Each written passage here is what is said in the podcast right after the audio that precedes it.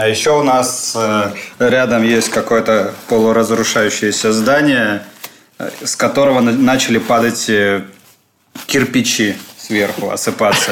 И, а оно впритык к нашему входу. И строители огородили опасное место, чтобы ну, кирпичи не упали. Но так получается, что все это опасное место как бы перегораживает зону, где вход в наш офис. То есть нужно пробежать, чтобы на тебя не упали кирпичи. Вы там точно истории, сценарии пишете, сериалы снимаете? Или вы в Супер Марио играете вживую?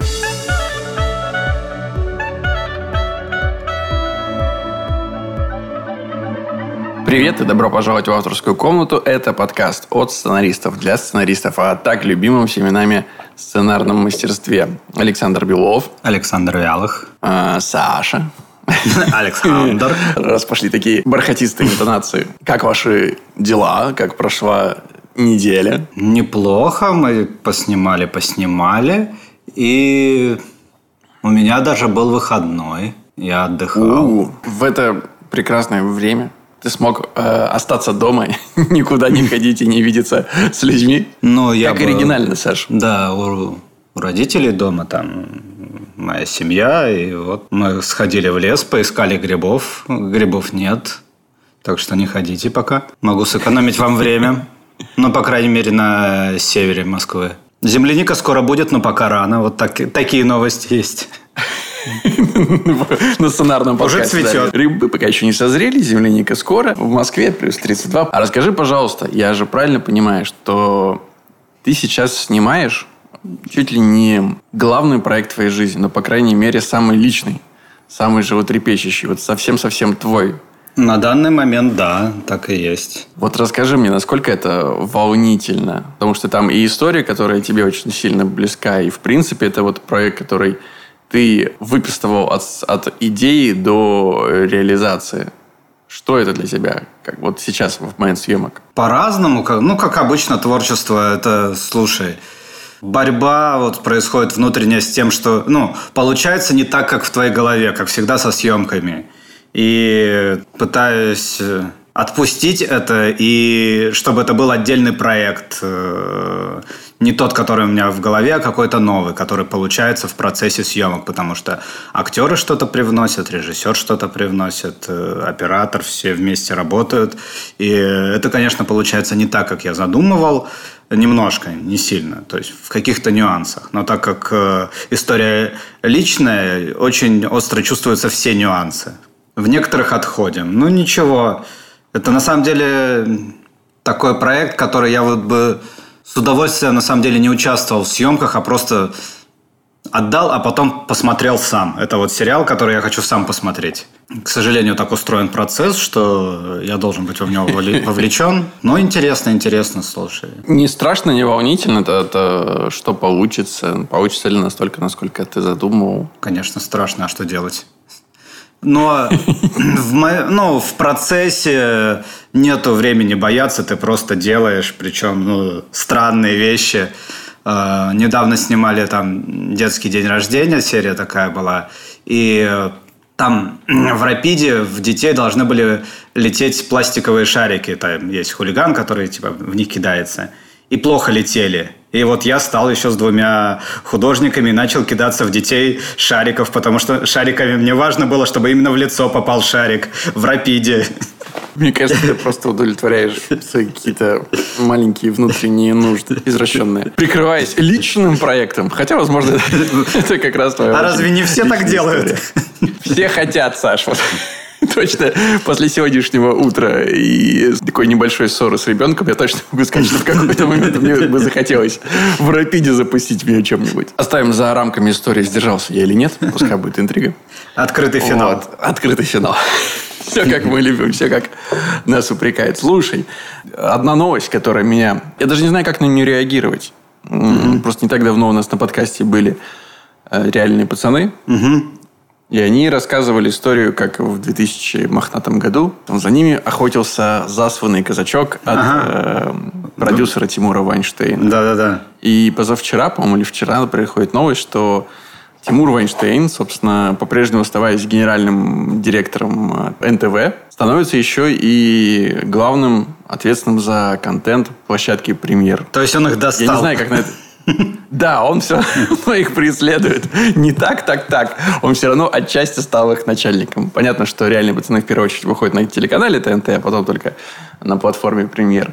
Ну, по крайней мере, он свой гештальт, мне кажется, таким образом закрыл. Но вообще это интересная схема, вот такое совмещение. Как тебе кажется? Насколько это уместно? Мне кажется, это очень странно. Я просто представляю примерно объем проектов, запускающихся на, на премьере. А еще же есть э, объем, который запускается на НТВ как, ну, как за этим можно следить, как можно быть погруженным во все эти проекты, как можно найти на все это время, я абсолютно не представляю. Для меня эта схема э, странноватая. Вот в какой-то момент у нас, э, по-моему, тренер сборной России что-то там по футболу обсуждал, совмещал э, с работой в клубе, и это не сработало. И вот мне кажется, что здесь произойдет нечто подобное. Я не понимаю, как можно совмещать э, две столь крупные должности, столь важные. То есть, а, а. Ну, мне кажется, здесь еще может быть отчасти и некий конфликт интересов, потому что все-таки это разные площадки, ну, и НТВ, и Премьер. Понятно, что это один телеканал, а другой интернет-платформа, но контент между все равно собой борется. И мне вот интересно, а появится в какой-то момент на Премьере там след. Я не разбираюсь, возможно, что след это не НТВшный проект, вот. Но мне чисто... И там Пес 2. Да, появится? все ради того, чтобы Пес вышел на премьер. Это династический брак такой. Многоходовочка. Ну, тебя, да, тебя со своим средневековым бэкграундом. Да, да. Еще одна новость, которая, скорее, она актуальна для наших западных коллег. Недавно в подкасте по эпизодный клан ребята Коля, Костя и Рома обсуждали длину сериалов и количество серий. сезонность сериалов. Да, mm-hmm. Не количество серий, даже количество сезонов. Обсуждал, mm-hmm. что вот новые э, тайтлы, что Netflix менее заинтересован. Или это было не на подкасте, или это когда мы с Ромой в викторину играли. Не суть. В общем, есть тенденция к уменьшению количества сезонов. Поскольку площадки, они их дропают разом, и они не особо заинтересованы продлении там, 10 сезонов «Теории большого взрыва», им проще э, все время поддерживать зрителя на платформе какими-то новыми м, проектами. Но это ведет к определенным э, негативным тенденциям. Я как раз э, слышал, что один сценарист в Твиттере э, жаловался, что это ведет к упадку навыка. Молодые сценаристы, которые приходят на проект, они не успевают набраться необходимого опыта там же еще схема, что там есть некие э, джуниоры, да, что ты не можешь стать полноценным сценаристом, пока не проведешь какое-то время в сценарных э, денщиках таких у более старших товарищей. И вот эта схема, что ты хоп, один сезон, и там, дай бог, второй, и проект закрывается, она не позволяет тебе набраться нужного опыта, тебе приходится искать новый проект, и там чуть ли не с нуля все начинать. Это ведет и к чисто юридическим да, моментам, что у тебя нет нужного, нужной галочки в резюме. И еще к тому, что люди не успевают э, накопить вот реальный э, опыт навык. Что ты думаешь по поводу того, насколько это применимо к нам или ждет нас это в будущем? На первом этапе нет, мне кажется, потому что у нас нету вот этой градации, у нас нету этой системы, гильдии. Кого взяли, тот и работает. И наоборот, на первом этапе будет больше проектов, количество будет увеличиваться. Соответственно, нужно будет э, больше авторов, э, и больше людей получит э, первоначальный опыт. Это, мне кажется, просто отразится на контенте, что ну, будет выходить много проектов, и, соответственно, каждом, ну, каждой площадке нужно будет чем-то удивлять, и все более high и high концепты будут требоваться, чтобы как-то чем-то удивлять, и это путь э, в некий трэш, мне кажется. Какой-то low концепт вообще невозможно будет, мне кажется, скоро уже продать, потому что его невозможно будет продать э, на площадке, и это будет неинтересно.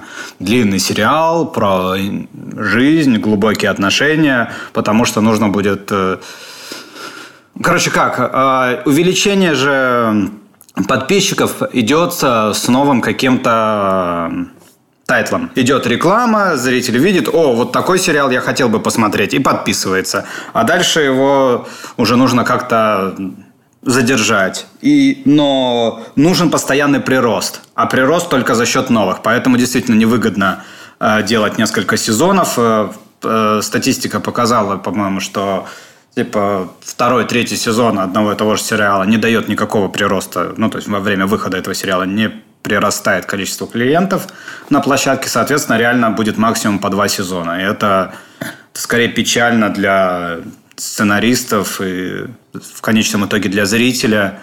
Но я боюсь, что это реальность, с которой мы столкнемся. Может быть, не так скоро, но это будущее. Печально. Но зрителю на самом деле, конечно, пока в краткосрочной перспективе это, наверное, выгодно, потому что очень многие же жалуются то, что вторые, третьи сезоны полюбившихся проектов, они всегда слабее, Поскольку зритель все равно смотрит на это только как на развлечение и на искусство, да. А это же еще и чья-то работа. ну, то есть, если у вас есть проект, который там подписан на несколько сезонов, это значит, что порядка там 100-200 человек, которые этот проект делают, они обеспечены работой на вот это вот э, время. Они могут э, посвятить этому проекту все свои силы, э, всю свою любовь. Ну, как реальные пацаны, да, скажем. 10 сезонов ребята делают то, что им дорого и то, что им нравится. Они знают там все на зубок. И они себя и всю съемочную группу, всю команду обеспечивают э, работой на долгие-долгие годы вперед.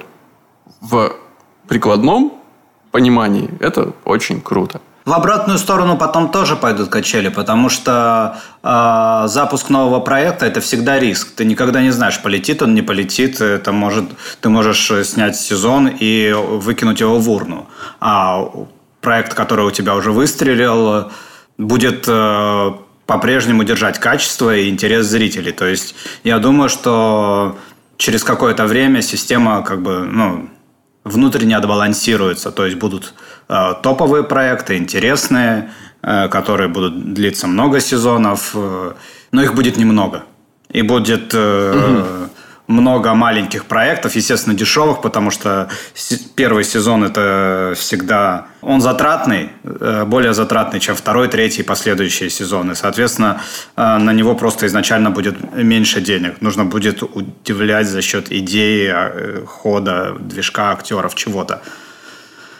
В общем, я вот, ну, представляю себе в будущем систему такую, что есть какие-то основные проекты, которые многосезонные, интересные, сложные, и, и вокруг них куча маленьких, которые промоутируются, и вот э, задача всех, кто будет делать эти маленькие проекты, типа выстрелить и попасть в большой и жить долго и счастливо. Давай потихоньку перейдем к главной теме нашего сегодняшнего подкаста. Ты готов? Думаю, да. Началось все вот с какой ситуации. Я вступил в дискуссию в Твиттере. Мне написал один человек-сценарист, и он высказал такое мнение, что если бы пилот мира дружбы жвачки, которому вот недавно выложили свободный доступ, попал бы нам э, на разбор в, э, в нашу рубрику «Первые пять страниц», то мы бы э, сейчас выберу мягкое выражение, не впечатлились. Да, вот так вот, не впечатлились бы этим пилотом. Мы бы его очень сильно э, раскритиковали. Ну, там мало событий, по мнению этого человека. И вообще, ну, я сказал, что, блин, мы вообще не то чтобы особо и критикуем э, те пять страниц, которые попадают нам на разбор. И он заметил, что это потому, что мы добренькие. Мы слишком добренькие по отношению к тем, э, чьи проекты разбираем. Поэтому сегодня, Саш, я предлагаю вот этих неудачников, которые попали в сегодняшнюю рубрику «Первые пять страниц», просто уничтожить. Вы знаете, что есть три степени фидбэка по, по степени острости, как крылышки в буфлос. Вот. И вот суперхат. Вот сегодня будет суперхат. Чак Норрис прям э, вариация. Ты готов к этому? Ну, я попробую, но ты же знаешь, я очень мягкий человек, но я попробую. Ты добренький, да? Это... Видимо, ситком. Да. Да, видимо, ситком. Ну, по крайней мере, э, судя по попыткам пошутить, он на это претендует. Значит, э, у нас здесь есть женщина, Даша, которая смотрит телевизор есть конфеты. А, мне это уже нравится. Не есть конфеты, а есть конфеты. Прекрасное отношение к собственному проекту. Входит другая девушка, закутанная в халат Лена, и они обмениваются репликами в духе «Привет, э, Даша», «Привет, Лена». Э, потом одна из них удивляется, что та в халате, на что Лена говорит, что молодой человек ее начал терять к ней интерес как женщина, она придумала, что как изменить ситуацию. Распахивает халат, и мы видим, что на ней написано, надето, это мне нравится описание, очень красивое и сексуальное платье. Прям четко, понятно, чего хочет автор. За что Даша реагирует, мне нравится это очень. О боже, какая красота. Автор идет по очень понятным реакциям. Лена предполагает, что как только Толик увидит ее в этом платье, он тут же потащит ее в спальню. А Даша хочет тоже помирить его. Она переодевается, флип, Классный переход, кстати, флип. Да. И она уже выглядит, стоит в платье выглядит очень сексуально. И она, собственно, это и проговаривает. Да, она говорит, да, оно мне очень идет. Вот. Э, Лена хочет э, платье себе обратно, но э, Даша говорит, что такую гиперсексуальность слишком опасно. Надо сначала испытать ее на животных и предлагает испытать ее, собственно, на своем мужа. И если тогда ничего не произойдет, то она вернет ее, это платье Лене. Садится в сексуальную позу и начинает э, ждать своего супруга. Он входит, все скидывает. Э, Даша думает, что сейчас у них будет секс. Мне нравится. Это прям ремарка. Даша думает, что у них сейчас будет секс на столе. Да, ну, как это можно понять? Мы потом вернемся да, к этому вопросу. Пока мы просто рассказываем последовательность первых пяти страниц. Он говорит, о, говорит Даша, на столике мы этого еще не делали, но ее муж кладет ноги на стол и просто включает телевизор, соответственно. Не обращает на нее никакого внимания. Так, подожди сейчас. Это, веч... это вечер того же дня, правильно? Из сценария непон... непонятно. Да, из сценария непонятно, что здесь какое время прошло, но мы э, предположим, что это тот же самый день, но чуть позже. А, Даша э, сидит расстроена перед телевизором. Она одета в очень непривлекательную одежду, в домашнюю. Появляется снова Лена. А, идет обмен комедийными репликами. Э, Даша говорит, что ей больше нет для кого выглядеть красивой. И Лена радуется, что, видимо, Дашин супруг умер. Но Даша жалуется на то, что муж просто не уделяет на него внимания. Она озвучивает то, что мы уже видели, что, что она надела, собственно, э, сексуальное платье, а он э, никак на это не реагировал. Никакому выводу они, собственно, не приходят. Лена э, хочет уйти и сталкивается в дверях с э, мужем Даши. И явно не, не очень хорошо друг к другу относятся. И неожиданно Гена обращает внимание на Дашу. Не вот на ту Дашу в сексуальном платье, а вот на эту Дашу в домашней одежде. Говорит, неплохо выглядишь, даже странно. Даша удивлена, крутится перед зеркалом, мы видим, что она сама себе нравится. В принципе, на этом первые пять страниц э, заканчиваются. Поперчим, попесочим? Что мы узнали из первых пяти страниц? Что есть три человека, сексуальный костюм, который mm-hmm. неинтересен, и э, балахон, который интересен почему-то. Почему мы пока не понимаем. И в чем проблема, мы тоже пока не... Нет, про... проблема, наверное, прорисовывается. У Даши Да, но нету смотри, секса. на одну проблему, что у Даши нету секса, мы тратим э, 5 страниц, 5 минут экранного времени, просто чтобы заявить э, главную проблему серии, я так понимаю, этого сериала. Мне кажется, это непозволительная расточительность от автора этого сценария. Я предлагаю пойти все-таки по странично. Да, еще странный и... какой-то очень э, формат, ну, оформление. И мне кажется, что тут, конечно, должно быть чуть меньше, чем 5 страниц. Тут э, очень большие кирпичи текста, просто невероятно большие. Это невозможно сыграть, мне кажется, практически. Абсолютно. Давай по порядку. Во-первых, все эти приветы. Привет, привет когда персонажи появляются в э, комнате. То есть это, конечно, похоже на жизнь, но это выглядит настолько нарочно, то трудно поверить, что это настоящие живые люди. Причем первую же проблему Лена объясняет э, вот как раз этим огромной кирпичом текста. Она просто озвучивает нам свою проблему. Мы не пытаемся ее показывать, да? Она говорит, нет, Толик стал ко мне терять интерес, поэтому я решила выглядеть сексуально.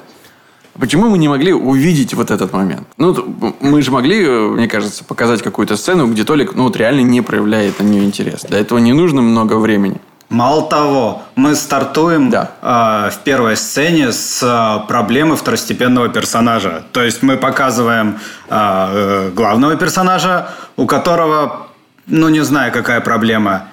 Конфет поесть, они плохо едятся, телевизор плохо смотрят, никакой проблемы нету. А, главный герой находится в покое, лежит на диване. Такая проблема. Слушай, ну тоже здесь есть все-таки э, правильный, мне кажется, отчасти ход, что главный герой предпринимает какое-то действие, да, вот здесь на второй странице, к концу второй страницы э, Даша экспроприирует сексуальное платье и пытается воспользоваться им для того, чтобы привлечь своего мужа. И ее действия наталкивают ее на понимание того, что у нее есть проблемы. То есть она сама, э, по сути, для себя ее проявила. Не то, чтобы она сама виновата да, в том, что муж ее не хочет, но, по крайней мере, именно своим поступком она обозначила, что эта проблема существует. В принципе, это хорошо у автора. Но вот все остальное, да. То есть очень много, очень много вот на этих первых даже двух страницах э, проговаривания того, что его персонажи собираются делать. И то, что мы видим, что они потом делают. Давай я испытаю его сначала на мужа. Приходит муж, испытываем э, на нем. И тоже, знаешь, вот этот момент такой очень, очень удобно нам появляется. Да, э, Лена пришла к ней зачем-то продемонстрировала ей сексуальное платье. И ушла. И ушла. Да, да, да. Абсолютно непонятная мотивация, зачем она приходила. То есть, какая, какая была у нее цель, какая была у нее задача. И как только Лена ушла, мы говорим, Даша садится в сексуальную позу и начинает ждать. Сколько она ждала? Ну, то есть, она была уверена, что он придет вот именно сейчас. И нам настолько удобно, что, что мы не сидим там полтора часа или там не показываем какой-то таймлапс, не склейка, а вот ровно в этот момент, когда нам нужно, когда Даше нужно, приходит ее муж. Это такое... Натяжечка-то на троечку. Я просто вот сейчас хочу вырезать все, что не двигает историю. Просто вот сейчас ага. в формате и посмотреть, сколько останется. Давай. Мы ждем. Склейка. То есть я просто вот все... Не пугай меня. Три страницы. Три слова. Три страницы. Ох. Да. И это я просто вот очень поверхностно, даже не переформулируя длинные кирпичи, э, срезал все лишнее. Практически больше трети. Да практически половину. Да практически Почти половину. половину, Сань. Тут еще чуть-чуть, да, у тебя будет 50%. Это, конечно, большая печаль. При том, что на самом деле здесь и ты правильно говоришь, что оформление довольно странное, огромные строчки, огромные разрывы между строчками. Явно человек работал не в э, какой-то специализированной программе, а это все очень условно макросами в Word приведено в вид э, похожий на сценарный. Но мне кажется, что здесь не страница, минута вот этот формат не подразумевает. Итак, еще один момент, который у меня за этих первых двух страницах – кроме того, что они огромные э, и не очень двигают историю вперед, это, конечно, шутки. Простые обманки, понятные, да, очень такие условные идеи, типа испыт, испытания платья на животных. А, а животное – это муж. Вот. Такое странное Помнишь, мы когда-то говорили про карго-фантастику, по-моему? Да. Культ Карго и вот да, Карго, да. Карго Фантастика. Вот это Карго ситком. Ну, то есть, он изображает ситком, то есть, это выглядит как ситком. Ну, по сути, да. Персонажи вот так вот примерно ходят очень э, условно, очень условно э, говорят и пытаются в этом шутить, но ни на флипе, ни на каких-то обрезках шутки по-настоящему не рождается. То есть издалека, если смотреть, это похоже на ситком. Ну, то есть вот люди, да, какая-то у них проблема, что-то там двигается, они куда-то ходят, пытаются друг над другом шутить, но в реальности как бы не... Проблема нереалистичная, шутки не смешные, э, все происходит без э, каких-либо мотиваций персонажей. Они просто ходят. Угу. Как будто, да, вот, как да. картонная такая штучка, где там двигаешь такие палочки сбоку, и персонажи двигаются в этом. Очень на это похоже. И эта первая сцена длится, на самом деле, э, две страницы. Ну, в твоем сокращенном варианте уже, возможно, меньше. меньше. Но пока у нас то, что мы видим здесь у автора, это две гигантские страницы. И, по сути, еще одна сцена на три, на две с половиной страницы. Это сцена, в которой Даша разочаровалась в себе. И, опять же, вот она начинается с того, что а, она сидит в домашней такой бесформенной одежде. Приходит а, Лена. Опять же, зачем? Не очень понятно. Чтобы поболтать. А, и Даша проговаривает ровно то, что мы уже видели. То, что она, она больше не нравится своему супругу, что он на нее не реагирует. А, ноль подтекста.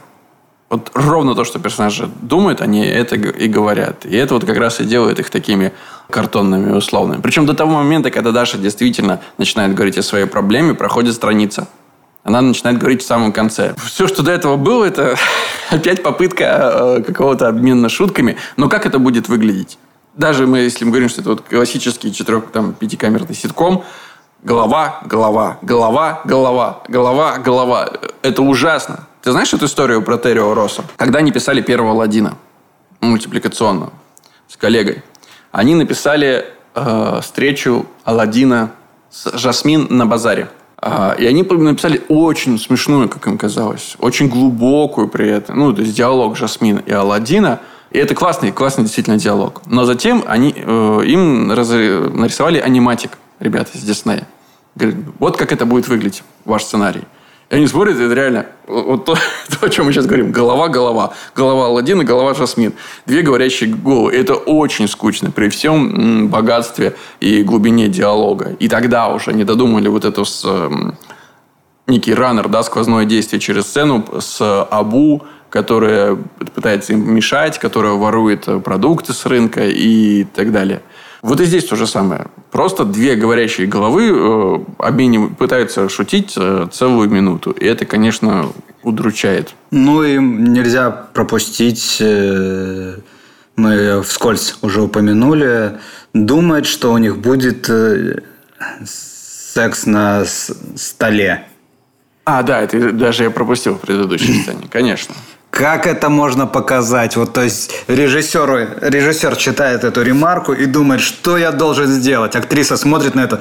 Так, я, значит, изображаю, что я думаю, что у нас будет секс на столе. Как, что я должна сделать со своим лицом, чтобы зритель это понял? Ну, то есть человек переложил ответственность на актера. Нельзя сказать, что это прям сложно показать, да, что э, прям невозможно. Подготовилась, там, откинулась, да, закрыла глаза – ну, что-то она сделала. Но вот это действие, которое она сделала, оно довольно конкретно. И то, что автор его не придумал, это вот сценарная лень.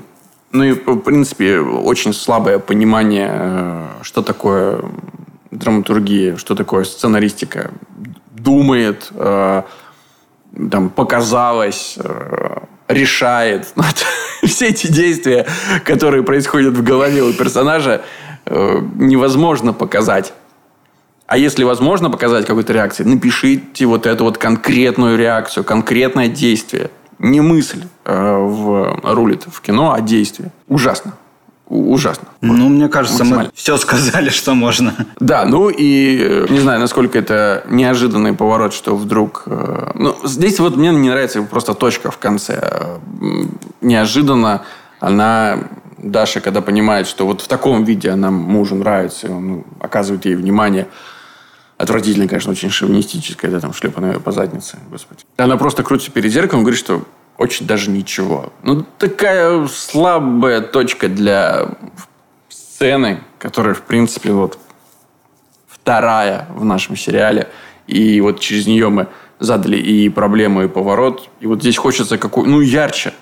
Хочется интереснее реакцию. Вот удивление – шутку хотя бы. Я не знаю, хоть что-нибудь. Вот хоть что-нибудь, чтобы сцена была интересна. Вот решение сцены здесь полностью отсутствует. Ну и вот. Да, раз уж мы, я обратил просто упал взгляд на это, стоит перед зеркалом. Э, э, неужели я хорошо выгляжу?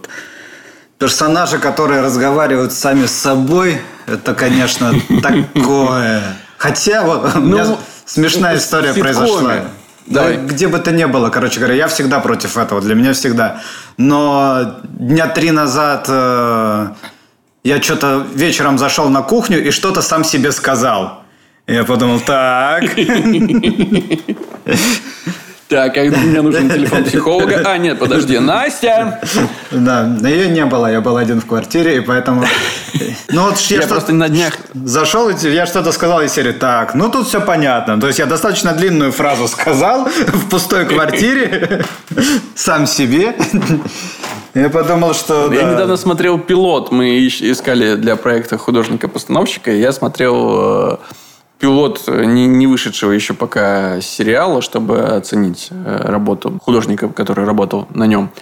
И там как раз была сцена с персонажем, очень маститый э, актер, и вдруг настолько это прям я понимаю, что он делает максимум того, что такой профессионал может сделать. Но это так ужасно смотрится. Он стоит такой один в комнате, сжимает в руках паспорт и начинает разговаривать сам с собой. Обращается к себе по фамилии. Причем такая длинная, знаешь, там, в 3-4 строчки, там, 3-4 предложения отдельных. Э, монолог. И это смотрится ужасно. Ну что, Пропесочили мы этого... Э... Сценаристишку. Я пытаюсь под, подобрать. Ну, сценаристишку даже вот, достоин ли он называться вот за то, что он сделал таким словом. Не знаю, у меня нет в этом строгой уверенности. Давай мы, может, посмотрим что-нибудь другое, чтобы хоть как-то прийти в себя после вот этого печального опыта. Так, у нас э, здесь есть проект. Я так понимаю, что это мультипликационный сериал. Боже мой, я думал, хуже уже не будет. Но нет, это мультипликационный ситком. Ты готов, Саш? Да. Попробуй это перескажи, если ты понял, что там происходит вообще. Это было очень трудно, но я попытаюсь. Значит, мы первую сцену, которую мы видим, это происходит на театральной сцене. Э, голос ведущего через попытку, опять же, пошутить э, объявляет э, Валерия Валерьевича, некого ученого, судя по всему, которого сегодня получает награду за спасение человечества от всех-всех-всех проблем. А, собственно, этот ученый выходит, Валерий Валерьевич, э, на сцену, ему вручают награду. А, там есть шутка с э, футуристическим прибором, которую он эту награду увеличивает. И затем огромная просто в, на 8 строчек э, речь главного героя Валерия Валерьевича благодарственная. Опять же, с попыткой пошутить. И затем вдруг в кадр вкатывается мячик. Знаешь, такая классическая схема, очень классическая, заштампованная схема из ужастиков. Э, и детский голос э, зовет папу.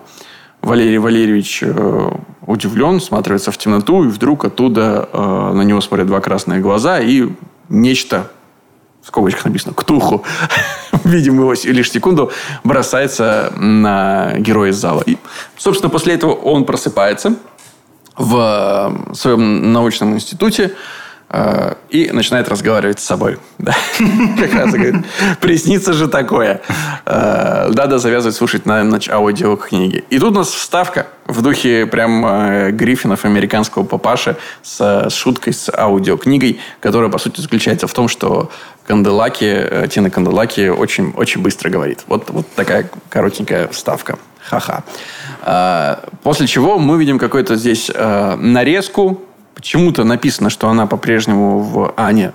Да, она написано, что она в той же самой локации, как бы, комнате Валерия Валерьевича, но я так понимаю, что это не так. Потому что здесь появляются сразу дополнительные персонажи. Никто не представлен. Все просто вот как они есть. А, и с трудом здесь можно понять, что вот Лева, например, это, видимо, а, какой-то неудачник маленький, а Павлова, она, видимо, влюблена Э, Валерия Валерьевича, потому что она ставит перед ним э, яичницу с надписью «Лов кетчупом», а он не обращает. Ну, то есть, хоть какой-то конфликт более-менее понимаем, да? Э, один персонаж любит другого, а тот не обращает на это внимания. Хорошо тебе. Ты понимаешь. Я просто сбит с толку аббревиатурами. Да, здесь сокращение имени. Это прям, э, когда человек очень, очень настойчиво хочет сократить э, пространство диалогов, но на самом деле, да, такой хитрый ход. ВВ вместо Валерия Валерьевич. Опять же, здесь очень странное оформление, потому что не меняются объекты в шапках сцен, да, И персонажи не появляются, да, и от этого просто ты читаешь сплошной кинотекст и пытаешься понять, что, блин, происходит. А еще надо понимать... Сплошной кинотекст, написанный капсом. Вот это меня отдельно убивает. Это просто, это настолько неприятно читать. Такое впечатление, что страница на тебя орет. И ты пытаешься понять, в чем ты провинился перед человеком, который прислал тебе такое. За что это? Вот, это, не, это невозможно же еще читать. Здесь нет возможности выделить. Когда у тебя есть что-то в тексте важное, ты можешь в обычные строчные буквы сделать заглавными. Да? Ну, я имею в виду, идет, идет, идет там, речь, там персонаж берет и берет банку. И ты пишешь банку капсом. И мы понимаем, угу, на эту банку следует обратить внимание. Ну, мы как читатели. А здесь все настолько важно, кажется. Да, это супер важный текст, да, да, да. Не уверен в этом. Ну, неважно. Здесь идет дальше клиповая нарезка, видимо, какой-то быт этих персонажей, который заканчивается тем, что Главный герой поднимает пробирку, в которую он, собственно, смешал некую жидкость. Музыка резко обрывается, потому что регбийный мяч разбивает пробирку. Лева, второстепенный персонаж, мяч ловит, и его тут же сбивает с ног ледник. Так в тексте написано «ледник». А, Допустим. Да, и ледник это персонаж. О, да, и вот, видимо, он разговаривает, ледник. Не, неизвестно, как он выглядит, но зовут его ледник. Вот. Который, по сути, ведет себя как, не знаю, вот, судя по репликам, это такая версия робота Бендера. Прям впрямую скопированная э, авторами.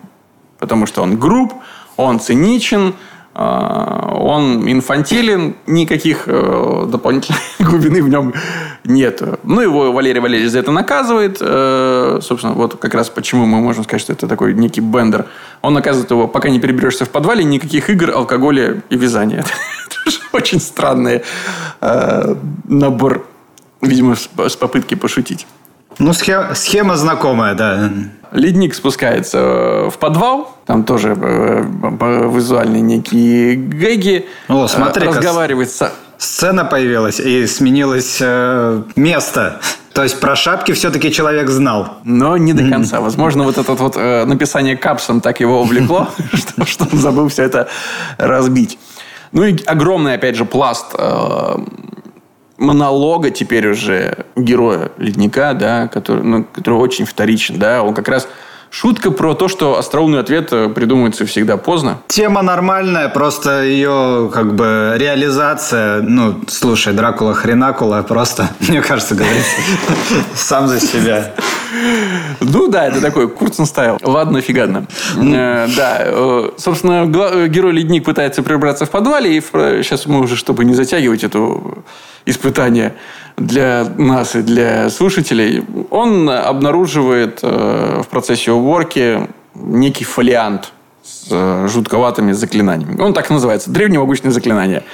Э, и он его забирает. Мы переносимся снова к нашим основным персонажам, Валерию Валерьевичу Слевой. И они собираются смотреть фильм, обсуждают, какой будут смотреть дальше, и решают смотреть ужастик. Ну, тут появляется ледник, говорит, что если они хотят действительно напугаться, то он сейчас сможет им это продемонстрировать, берет эту книгу, читает а, жуткое заклинание, но ничего не происходит. Валерий Валерьевич говорит, что чтобы испугаться, нужно посмотреть новости, по-настоящему включать новости, и по новостям мы, собственно, видим, что где-то в море появился гигантский монстр Ктулху. И на этом пять страниц заканчиваются. Саша, я предоставляю слово тебе. Я слишком истощен, пытаясь пробраться через, это, через этот капс. Единственное, что я понял, это что Валерию Валерьевичу снится сон с Ктулху, и он появляется. И, наверное, это вся информация, которая...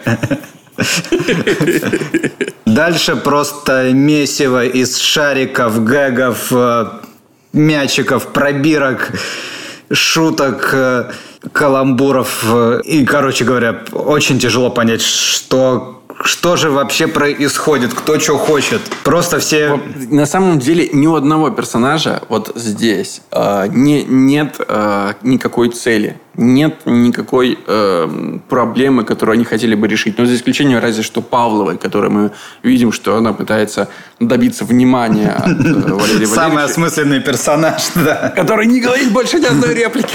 Но он действием, вот он единственное, что делает, он действием показывает э, какую-то свою мотивацию. Все, все остальные просто существуют. Мне кажется, Существуют да. ровно для того, чтобы говорить реплики и там пытаться шутить. Это... Мне кажется, это доказывает, что если написать э, пять страниц гэгов, то один из них будет осмысленный прям случайно. Слушай, ну самое смешное, что самое не смешное – здесь оказывается самым настоящим. Такая вот очень... Это не попытка пошутить, это, видимо, попытка обозначить как это отношение, и вдруг э, это, это единственное, что прям вот торчит. Вот по-хорошему торчит из всего остального на, на место. Вот это как раз, опять же, то, про что ты говорил. Карго ситком, да, в предыдущем сценарии. Вот это карго мультфильм. То есть человек, судя по всему, э, возможно, поклонник Симпсонов, э, Футурамы и Гриффинов, которые здесь торчат просто из каждой строчки. И вот увидел форму, не увидел, не понимает сути. Он просто накидал в, собственно, в, в эти пять страниц максимальное количество того, что ему показалось смешным, притоптал это сверху ногой, чтобы это влезло, влезло этого побольше – и вот э, сидит и думает, что у него получилась э, настоящая серия. Хотя это не так. Вот да, я пытаюсь просто, блин, хотя бы понять, кто... Ну, гла- главный герой, допустим, ВВ, да? Допустим, Валерий вот. Валерьевич главный герой. Ну, просто я делаю этот вывод, потому что у него боль, больше всего фраз. Я вот так вот могу. Ну, может быть, потому что мы еще с него начинаем. Да, да. Это, это два маркера, вот и все. Но сколько поступков он э, совершает за пять страниц? Один, возможно, поступок он отправляет ледника этого в подвал. Да, наказывает его, но, опять же, что он хочет. Он, блин, я не понимаю, реально. Почему вот сейчас? Почему вдруг ему стало важно прибраться в подвале сейчас? Или он э, реагирует на, на поведение ледника, э, потому что ну, он перешел границы, и это уже, знаешь, э, Какие тут могут быть границы? Я не очень понимаю. Непонятно. Ну, то есть, э, мы, мы бы хотя бы поняли, что вот поведение летника составляет для него проблему. Что за пробирку он в конце концов разбил? Он разбил что-то важное. Не Почему знаю. это важно? Мы не понимаем. Ну, это просто... Нам предлагается суще... существовать в каких-то... В потоке гэгов. В очень странных условиях, да. В потоке гэгов, которые ничем не мотивированы, ничем не обоснованы, но, блин, даже, вот, блин, если есть что-то важное, это нельзя никогда в музыкальную нарезку засовывать. Потому что там обычно просто как бы это такой ход, чтобы схлопнуть время, показать, что время прошло, и, возможно, у тебя что-то, ну, и что-то изменилось чуть-чуть. Но Конечно. состояние, которое было до нарезки и которое стало после, идентифицировать невозможно. Я не понимаю, что за эту нарезку изменилось. Яркий пример э, – это одна из любимых моих нарезок, она как раз э, в американском папаше, который мы уже упоминали, есть. И там через нарезку показан быт жены главного героя, э, Франсин. Как каждый ее день похож на другой. И он еще сделан так под прекрасную музыку Electric Light Orchestra – там такой четкий мотив под, под ритмику, под все. И классное решение визуальное, когда она ставит э, под каждый бит, каждый новый день, все это на одном экране разделено на четыре части, тарелку с яичницей, которая выложена как раз, э, знаешь, улыбочка. И каждый новый день улыбочка становится все меньше, пока на четвертой тарелке там не угрюмый смайлик. И это прям решение, которое показывает нам, что происходит с персонажем. Ее убивает быт. За прям доли, за две секунды нам э, ставится проблема. Не рассказывается, как в предыдущем сценарии, да. У меня проблема, мой быт убивает меня. Нет, нам показывается, что, что с ней происходит. А здесь нарезка просто для того, чтобы побольше гэгов влезло вот сюда, в эту страницу. А если еще шапку сцены не оформлять, перемещение, то их еще больше влезет. Можно было попытаться какой-то гэг в шапку пихнуть в персонажей. Если бы человек писал персонажей, которые участвуют в сцене. Но он, видимо... Ничего, что обидно, некоторые шутки даже кажутся смешными. Ну вот мне сейчас. Не знаю почему, но мне кажется, что они смешные. Но они настолько необоснованны. Они существуют просто в отрыве от всего. Персонажа здесь не ради того, чтобы за персонажем следить, а ради того, чтобы ходить, что-то говорить якобы смешное. Это могли делать по ощущению любые другие персонажи. И это было то, то же самое. Это просто мог быть, знаешь, набор сценок с э, такая антология юмора. Блин, кто угодно. Люди там на улице. Давай просто перенесем э, персонажа из предыдущего текста в этот. И обратно есть ощущение, что ничего особо не поменяется, согласен.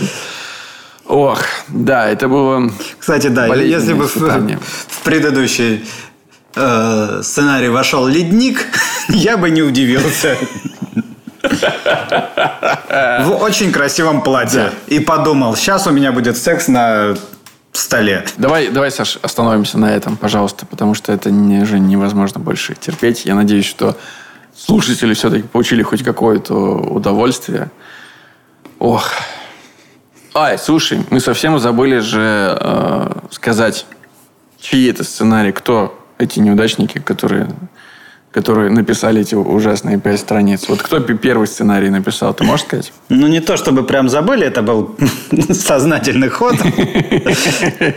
Первый, да, это мой сценарий. Первый, первая вообще моя серия, первый драфт. Вот я ее нашел. Серия «Счастливых вместе», которую я писал в 2008 году. Вот так начался. Больше 12 лет назад. Да, прикинь. Обалдеть, Саня, обалдеть.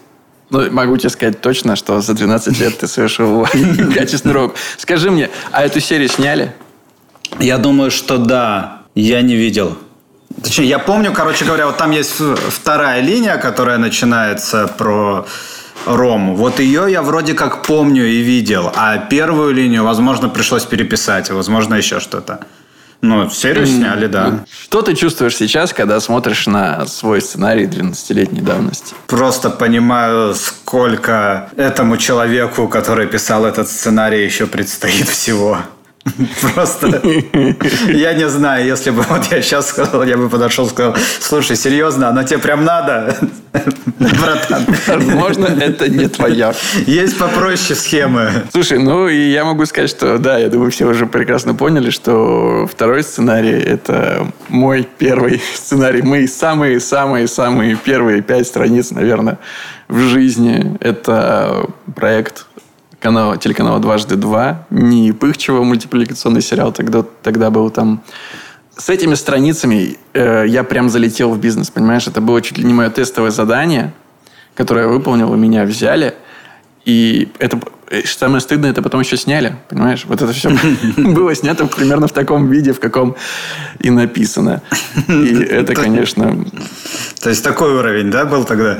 Конечно, это, это очень больно. То есть вы, вы должны понимать, что за дикое время было. Это, кстати, не так давно, как твой был вариант. Мне кажется, что это значительно ближе. Это 2013 год. И с таким багажом, я залетел в индустрию, будучи уверенным абсолютно, что я открываю дверь с ноги. В тот момент мне показалось, что я все понимаю, что это новое дыхание, и я сейчас всех э, научу, как это надо делать. Это был ушат холодной воды, конечно, все то, что произошло дальше. Вот я больше всего сейчас, глядя на эти страницы, я радуюсь э, тому, что вот эта уверенность, она исчезла. Причем, возможно, она исчезла навсегда. Сейчас э, я понимаю, что сомнение на самом деле рулит. Уверенность – это путь в никуда. Он погубит э, любого и начинающего, и опытного автора, художника. А вот именно из сомнений, из постоянных вопросов, которые ты себе задаешь, э, рождается что-то лучшее. Но хотелось бы обратить внимание на то, что вот это, то, что вы сейчас можете прочитать, мы прикрепим эти страницы к выпуску подкаста, то, что вы можете, возможно, даже не делайте этого, пожалуйста. Не, не, не причиняйте себе такого вреда. Найти в сети и посмотреть, это было снято. Вот это было снято. Значит, есть шанс практически у всего э, когда-то дойти до реализации практически у любой идеи. Другой вопрос, надо ли оно вам, чтобы вот такое вот э, доходило? Или можно все-таки сделать над собой усилие, прокачать, сделать лучше? Вот. Не знаю, я бы другой сделал вывод. Я бы сказал, что Смотрите, ну, все с чего-то начинали. Не обязательно писать сразу лучший сценарий в своей жизни. Не обязательно сразу попадать в какие-то топ-листы, э, списки лучшего. Вы поймите, что первый шаг, э, он ну, редко бывает идеальным. Это только какие-то ну, экстраординарные случаи. И главное не останавливаться, главное учиться, главное понимать, что это только первый шаг, что впереди еще там 8-12 лет, э, которые нужно пройти, чтобы и то спустя это время я по-прежнему много не знаю, как писать, я по-прежнему сомневаюсь, я по-прежнему делаю ошибки. То есть это путь, на который который вы когда-то там вступаете, и понятие «хорошо», оно очень относительное. Мы этот подкаст в свое время создали именно потому, что нам немножко надоело задавать вопросы в воздух. Мы здесь на, в авторской комнате не рассказываем, как надо делать, а мы пытаемся сами для себя разобраться, сформулировать, а как можно, а можно ли вот так, а какие еще есть варианты сделать э, то, в чем мы не уверены, в том, э, то, в чем мы сомневаемся, как э, сделать лучше, как э, стать лучше, как писать лучше, самое главное. Так что да, и надо понимать, что это не спринт. Вся эта история – это один большой, прекрасный, я надеюсь, прекрасный марафон. Так что да, ребят, э, дерзайте. Первые пять страниц, они, они на то и первые будут другие. Не надо сразу пытаться объять необъятное, написать опус магнум. Надо просто начать бежать. А дальше уже будет видно. Спасибо тебе, Саш, за эту откровенность, за то, что поделился. Э, для меня это было прям очень, очень круто и очень приятно почитать твои первые страницы. И было странно отдавать свои страницы тебе. Тебе, да, спасибо за то, что тоже не побоялся поделиться своим творчеством начальным. Ну и просто за то, что мы уже с тобой через один выпуск э, ровно год каждую неделю собираемся и общаемся, и это очень круто и очень помогает мне. Да, следующий выпуск будет э, годовщина существования нашего подкаста. Ровно практически. Не, не практически, ровно годовщина. 25 июня 2019 года мы первый раз э, оказались в так называемом эфире. И вот через неделю снова будет 25 июня, просто уже совсем другого года. Я думаю, мы обсудим, что за год изменилось, что нам дал подкаст, чему он нас научил, научил вообще чему-то. Э, ну и просто весело проведем время. Дорогие слушатели, услышимся на следующей неделе. А пока, пока. Пока.